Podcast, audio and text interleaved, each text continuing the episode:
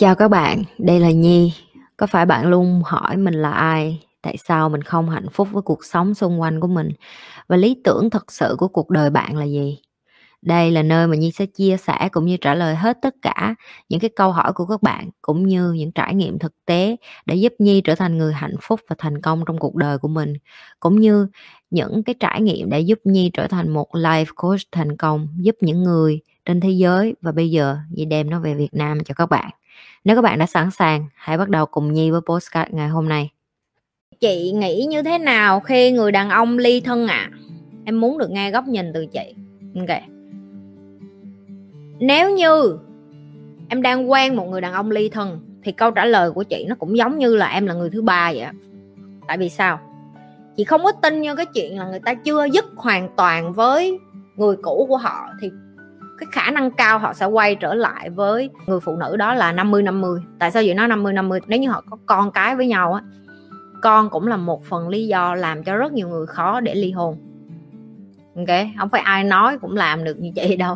Tại vì đến cuối cùng người ta cũng muốn con của họ có cha có mẹ.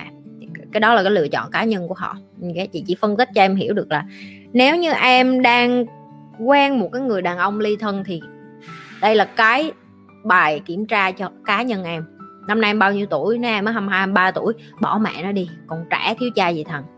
Nếu như em ba mươi mấy tuổi em cũng có con luôn, em cũng nên bỏ mẹ nó đi. Tại vì em đâu có thiếu gì thằng ngoài kia đâu. Em nói nhưng mà em mẹ đơn thân không có, em khó kiếm người lắm. Ai nói?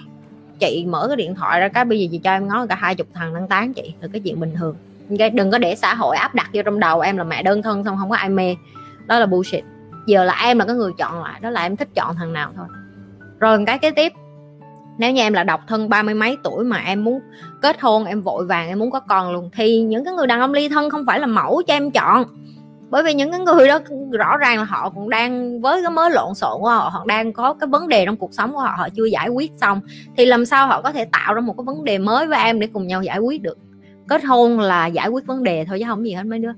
Hai người ở với nhau suốt ngày có chuyện để giải quyết đó, thích vậy đó, rảnh vậy đó, ngồi không không thích, thích bị uh, giải quyết vấn đề vậy đó. Ok, rồi đó, ba cái để cho em suy nghĩ. Nhưng cái vế nào đi chăng nữa, dù em có nói với chị là chị em nghe cái câu khuyên của chị rồi nhưng mà em quyết định là em vẫn quen ảnh thì em chịu trách nhiệm của cuộc đời em thôi. Nhớ là em không có sống lâu được đâu nghe không. Đợi một người đàn ông ba bốn năm sáu bảy năm, cái đó là ngu xuẩn á.